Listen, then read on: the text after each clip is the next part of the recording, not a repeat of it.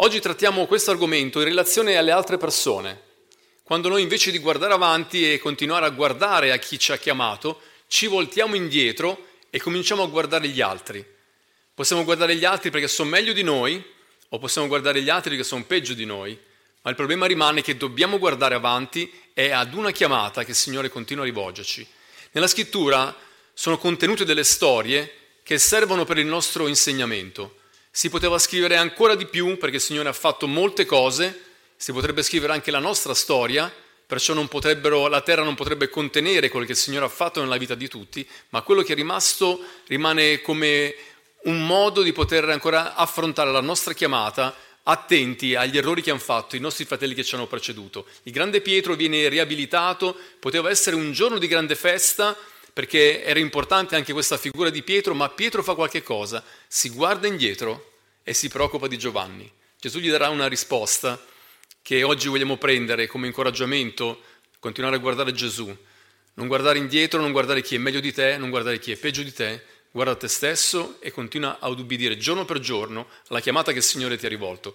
Andiamo all'Evangelo di Giovanni, capitolo 21, dal verso 20, leggiamo. Pietro voltatosi vide venirgli dietro il discepolo che Gesù amava, quello stesso che durante la cena stava inclinato sul seno di Gesù e aveva detto, Signore, chi è che ti tradisce?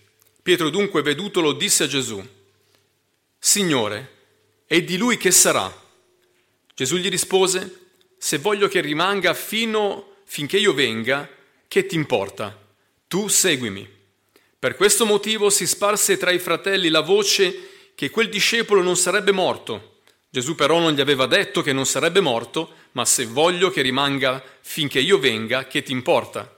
Questo è il discepolo che rende testimonianza di queste cose e che ha scritto queste cose, e noi sappiamo che la sua testimonianza è vera. Ora vi sono ancora molte altre cose che Gesù ha fatte e se si scrivessero ad una ad una, penso che il mondo stesso non potrebbe contenere i libri che se ne scriverebbero. Noi condividiamo la nostra vita spirituale, religiosa, anche la nostra vita sociale con diverse persone ed è normale che nello stare insieme a volte le cose non vanno come devono andare. Qui abbiamo due persone che abbiamo, vediamo dalla storia biblica che hanno condiviso i momenti particolari della vita di Gesù. Sono stati quelli insieme a Giacomo che Pietro e Giovanni hanno eh, assistito a quello che poteva essere degli eventi molto eh, belli e anche molto brutti della vita di Gesù. Fra i dodici Gesù aveva preso questi tre, perciò Pietro e Giovanni sono stati assieme ad esempio alla trasfigurazione, quel momento nel quale eh, Pietro voleva fare le tende e stare lì sopra in quella bellissima presenza, era sconvolto da quello che stava vedendo e voleva stare lì. C'era anche Giovanni, perciò qualcuno col quale tu avere profonda, puoi avere una profonda comunione. E questi uomini sono stati uniti anche nel momento quando Gesù ha chiesto loro di pregare, perché avrebbe dovuto pre- prepararsi per andare alla croce e sappiamo dalla scrittura che quando Gesù ritornò eh, loro stavano dormendo. Perciò testimoni della gloria ma anche delle sconfitte dell'uomo si sono trovati ad affrontare dei momenti assieme. E sembra strano questo comportamento di Pietro che si preoccupa di Giovanni in questo momento perché credo che quando si è uniti nelle cose, nel bene e anche nelle cose negative, si fa sempre squadra. Che cosa succedeva a Pietro in quel momento? Io credo che a volte noi vogliamo essere qualcuno che non siamo, soprattutto quando vediamo persone che sono meglio di noi. Noi dobbiamo guardare Gesù, perché Gesù ci conosce e ci aiuta ad andare avanti nella nostra vita. Noi potremo guardare indietro e trovare un Giovanni, la leggenda. Perché Giovanni la leggenda? Perché quello che ha detto Gesù a Giovanni è stato frainteso. Lo abbiamo letto chiaramente. Quando gli disse, Signore, di lui che sarà? Se voglio che rimanga finché io venga, che ti importa? Tu seguimi. Perciò tutti cosa hanno pensato? Giovanni non morirà. Giovanni la leggenda. Tu ti, giri, indietro e vedi qualcuno che è più grande di te, poi sappiamo dal redattore, perché queste cose le ha potuto scrivere qualcuno che è venuto dopo Giovanni, che Giovanni comunque è morto. Ha avuto un ministero molto forte quando è stato a Patmos, anche lì ha ministrato ai carcerati, ai soldati che si trovavano in quella stessa isola, ha fatto delle opere potenti, si, si narra addirittura di storie di guarigione, di qualcosa di straordinario, tanto che dal, dal, dall'impero romano hanno mandato qualcuno in quell'isola per vedere cosa stava succedendo, ma arriva il momento che anche questa leggenda muore. E perciò chi scrive questo libro dice avevano frainteso. Anche di te qualcuno può dire che sei una leggenda, che sei il migliore di tutti, ma possono dire di te anche che tu sei un malfattore. A noi non deve interessare questo perché siamo unici nel progetto di Dio. Se c'è qualcuno che fa le cose meglio di te, gloria a Dio. Dovremmo gioire del fatto che ci saranno dei giovani o meno giovani che saranno in grado di poter predicare una parola che raggiunge i cuori e i risultati dovrebbero essere moltiplicati. Mi sono chiesto cosa sarebbe stata la vita di Caino se invece di guardarsi indietro e guardare un fratello che era Abele, sappiamo tutti che era migliore di lui, avesse superato questo suo modo di servire Dio con dei, dei frutti che venivano dati con malcuore. Alcuni ci dicevano quando eravamo piccolini che davano i frutti marci Caino, no? per convincerci che era cattivo. Ma probabilmente era il modo come si, a, si a, a, approcciava al servizio a Dio. Quando offriva i frutti della terra, le offriva come un dovere non come faceva Caino con il piacere appoggiato alla fede. Caino fa l'errore di guardarsi indietro e vedere un uomo che è rimasto nella storia biblica, viene riportato anche nel Nuovo Testamento come un uomo di Dio, un uomo di fede. Rientra anche nella lista degli uomini di fede. Mi sono chiesto cosa sarebbe stata la vita di Saul se guardandosi indietro avrebbe visto Davide come un'opportunità nel suo esercito invece che un problema. Come sarebbe cambiata la vita di Davide, che invece di essere perseguitato avrebbe potuto essere sostenuto, accompagnato, e i, e i nemici non sarebbero stati quelli di dentro, ma sarebbero stati quelli di fuori. Mentre invece Saul passa tutto il tempo per poter raggiungere questo uomo che ha mostrato fedeltà verso di lui. Diverse volte gli era stato dato nelle mani, poteva ucciderlo Davide, ma non lo ha fatto. Non ha toccato l'unto del Signore. E Saul muore infilzato dalla sua stessa spada. Noi vogliamo chiedere al Signore di aiutarci a poter comprendere questa lezione per ognuno di noi, perché possiamo ancora entrare in questa dinamica che ci aiuta a poter rispondere alla, alla chiamata del Signore. Io credo che forse Pietro voleva un po' il rapporto che aveva Giovanni con Gesù. La scrittura dice che eh, Giovanni stava appoggiato sul petto del Signore. Spesso quando si trovavano a mangiare, la posizione era quella messa un po' vicino all'altro, sdraiati su un fianco dove la parte che cominciava dall'altro era in corrispondenza di metà dell'altro corpo e qualche volta Giovanni aveva appoggiato il suo petto sul cuore di Gesù. Giovanni aveva sentito battere il cuore del Signore e qui la scrittura parla del discepolo che Gesù amava.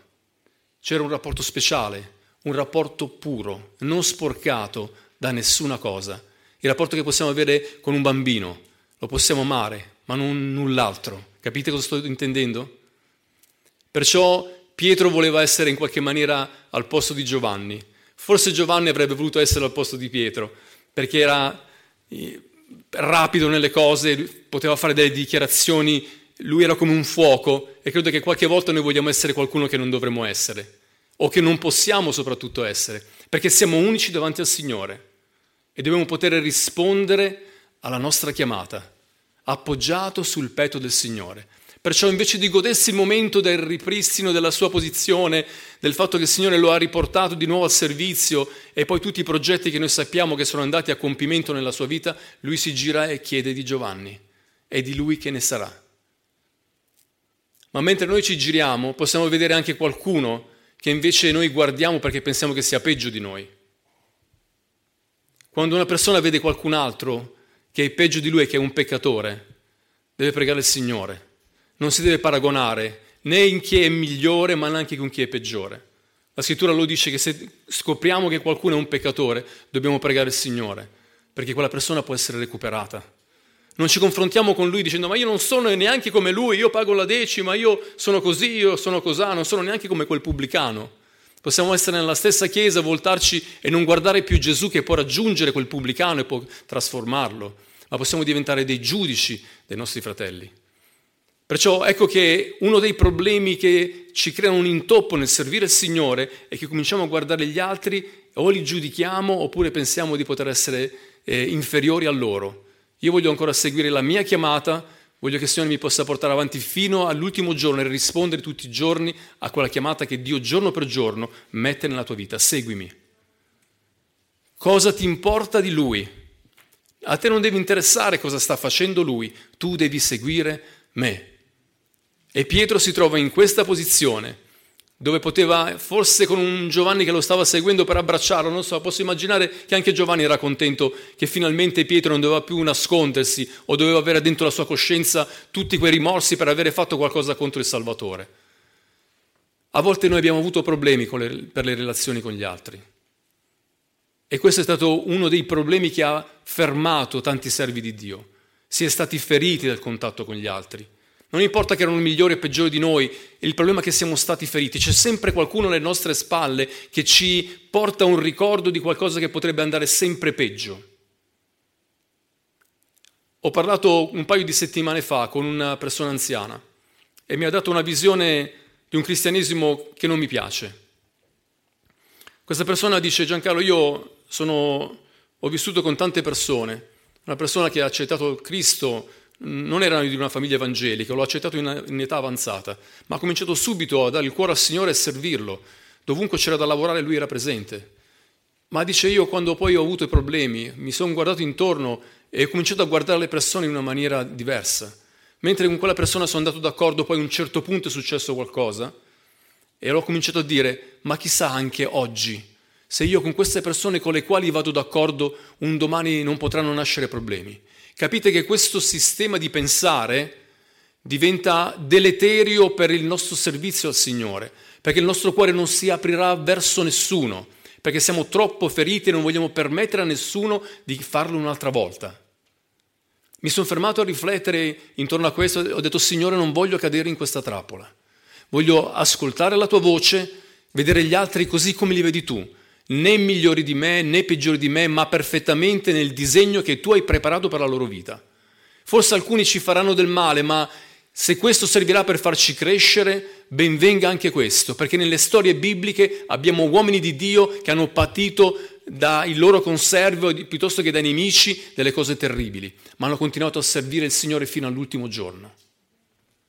E allora mentre noi cerchiamo di servire il Signore ci rendiamo conto che ci sono delle difficoltà nelle relazioni ma il Signore ti dice, non ti interessare di chi sta dietro di te. Io sto chiamando te e ti sto dicendo seguimi. A te che ti importa? Se io voglio che lui rimanga fino alla fine, a te cosa importa? Giovanni avrebbe avuto un ministero lunghissimo, usato da Dio sempre. Si narra che a un certo punto lo portavano nelle chiese perché era l'ultimo degli apostoli e si aspettavano un grandissimo messaggio e lo, vedevano, lo portavano con una sedia. E quando lo portavano in mezzo a queste comunità, che la maggior parte erano comunità domestiche, lo appoggiavano lì in mezzo e tutti aspettavano, adesso chissà che messaggio deve darci. Sapete cosa diceva Giovanni? Fratelli, amatevi gli uni gli altri. Tutto qui? Non so quante visualizzazioni avrebbero avuto su, sulla rete, no? su Facebook e altri strumenti, YouTube altro. Tutto qui? Avevo concentrato tutto in quello. Amatevi gli uni gli altri. Non ci sono parole. Non c'è da raggiungere i minuti di una predicazione. È un concetto che serve ai credenti per continuare a rispondere alla chiamata di Gesù. Se no ci fermeremo. Avremo delle chiese, saranno piene di persone, ma non realizzeranno quello che dice la scrittura quello che vi ho detto non serve per dirvi diffidate gli uni degli altri, occupatevi soltanto di, se, di voi stessi, perché l'egoismo non ha portato nessuno da nessuna parte. Significa entrare nel progetto di Dio per la nostra stessa esistenza. E semplicemente voglio lasciarvi per concludere questo breve messaggio, perché non voglio riempirlo di parole, voglio che questo contenuto possa servire per la mia vita e anche per la tua vita. Voglio portarvi nel capitolo 15 dell'Epistola ai Romani, dove vediamo cosa Gesù ha fatto dandoci un esempio. Oltre in tanti altri passaggi, voglio scegliere questo testo per condividerlo con voi.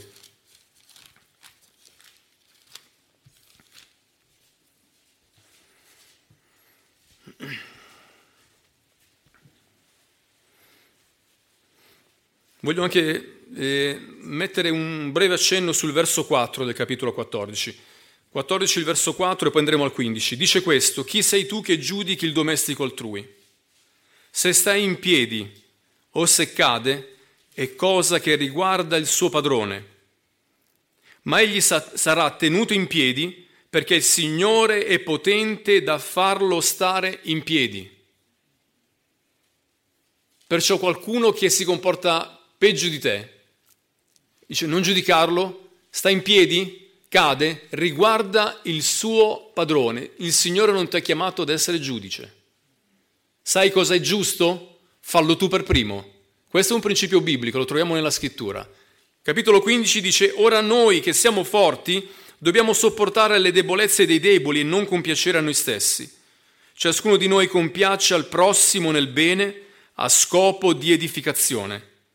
Infatti anche Cristo non compiacque a se stesso, ma come è scritto, gli insulti di quelli che ti oltraggiano sono caduti sopra di me. Poiché tutto ciò che fu scritto nel passato fu scritto per nostra istruzione, affinché mediante la pazienza e la consolazione che ci provengono dalle scritture conserviamo la speranza. Il Dio della pazienza e della consolazione vi conceda di avere tra di voi un medesimo sentimento, secondo Cristo Gesù, affinché di un solo animo e di una stessa bocca glorifichiate Dio, il Padre del nostro Signore Gesù Cristo. Perciò accoglietevi gli uni gli altri, come anche Cristo vi ha accolti per la gloria di Dio. L'esempio di Gesù che su di lui sono caduti gli oltraggi che devono cadere sopra di noi non devo più guardarmi indietro, non voglio guardare chi è meglio, non voglio guardare chi è peggio, guardo l'esempio che devo seguire e rispondere di nuovo a questa chiamata che tutti i giorni il Signore ci, ci propone. Ma tu, ma tu, seguimi, tu seguimi non importa quello che è successo nel passato, ogni giorno devi fare un punto e da capo. Non importa chi ti ha ferito, non importa quanti santi tu hai incontrato o quanti malfattori hai incontrato.